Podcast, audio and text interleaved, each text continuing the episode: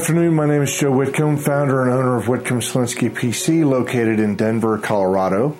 Today we are going to discuss what is commonly referred to as the rule of two in government contracting.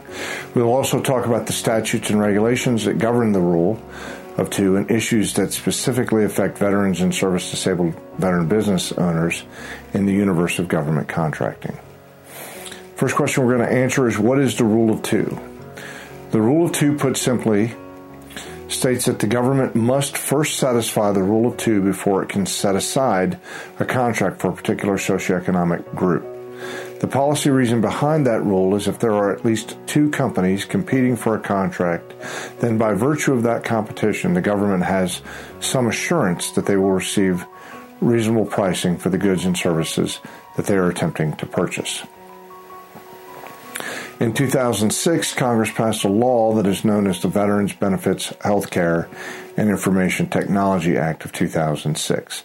That statute, listed as 38 USCA 8127, subparagraph D, our firm's view of that statute is that Congress created a two pronged test with that statute. First, the contracting officer is supposed to do market research to determine whether or not he or she has a reasonable expectation of receiving two offers from either service disabled or veteran owned small businesses.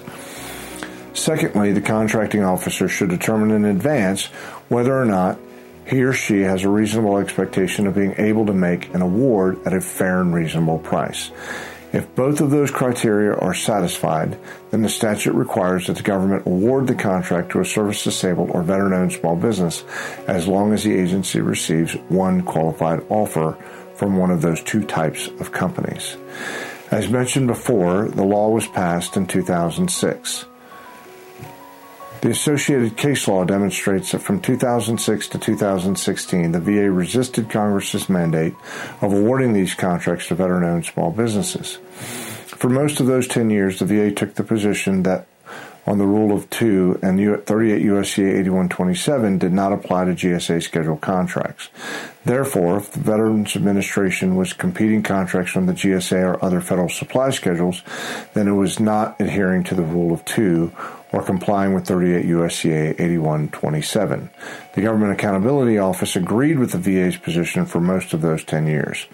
Then in 2011, a company called Kingdomware Technologies began protesting contracts over solicitations that were not set aside for veteran owned small businesses. Moreover, they won many of those cases at the Government Accountability Office.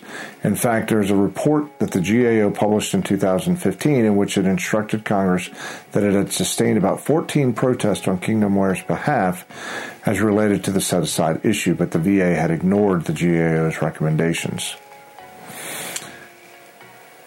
In one of those instances, the Veterans Administration simply ignored the Government Accountability's recommendations that the contract be set aside for veteran owned small businesses. Kingdomware took the case to Court of Federal Claims, and Judge, Ferris, Judge Firestone at the Court of Federal Claims agreed with the Veterans Administration that the Rule of Two in 8127 was aspirational, and, as, and so long as the Veterans Administration was meeting its 3% set aside goals, then the VA did not need to do more. In the court's opinion, there was no requirement that it's that the VA set aside these contracts and reward contracts to veteran-owned small businesses. As we know now, Kingdomware T- Technologies took the case up to the Court of Appeals for the Federal Circuit, and the Federal Circuit, or CAFC for short, agreed with the lower court and affirmed the lower court's decision. Then Kingdomware took the case to the U.S. Supreme Court, where it took about two years to get through the U.S. Supreme Court process and was finally decided in June of 2016. In a rare 9 to 0 decision authored by Justice Thomas, the Supreme Court ruled, as in other instances, that shall meant must. Justice Thomas, in his written decision, pointed to the fact that the statute in question contained both the words may and shall, and where may and shall exist in the same statute, the court took the position that shall meant must. Following that ruling in 2015, the VA has been required to set aside contracts and award contracts to veteran owned small businesses so long as the contracting officer has a reasonable expectation of receiving two offers from SDVOSBs or VOSBs and being able to make an award at a fair and reasonable price. The way this process is supposed to work is that the contracting officer receives a requirement from one of the contracting officer's customers, a VA employee. The VA customer needs manufactured items, construction, or services. Then the contracting officer is supposed to go out into the market and determine by way of whatever form of research that the VA contracting officer wants to use whether or not that contracting officer can reasonably expect at least two offers to come in from veteran owned small businesses. The second thing the contracting officer is supposed to accomplish is to get reasonable assurance that he or she will be able to make an award at a fair and reasonable price that offers the best value to the United States. It has been this law firm's experience that since 2016 the VA has latched on to that language in its attempt to maintain its discretion in what it pays for goods and services.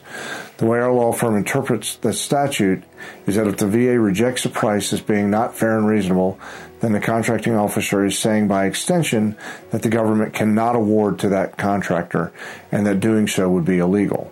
The VA has not been taking that position.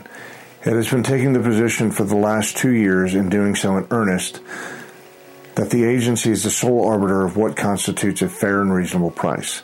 The VA has consistently argued that the contracting officer has sole discretion to choose what is fair and reasonable based on whatever metric that contracting officer comes up with under the circumstances.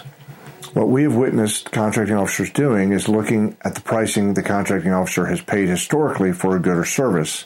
Some cases that we have at the Court of Federal Claims and the U.S. Court of Appeals for the Federal Circuit involve document destruction companies competing for VA contracts. Their prices submitted to the Veterans Administration were far below their GSA approved pricing. However, the Veterans Administration contracting officer has rejected those prices as being not fair and reasonable. This is because the contracting officer created what he or she refers to as an IGCE or independent government cost estimate based on historical invoices. Many times these are prices that were created five or more years ago by large companies, sometimes multinational publicly traded companies.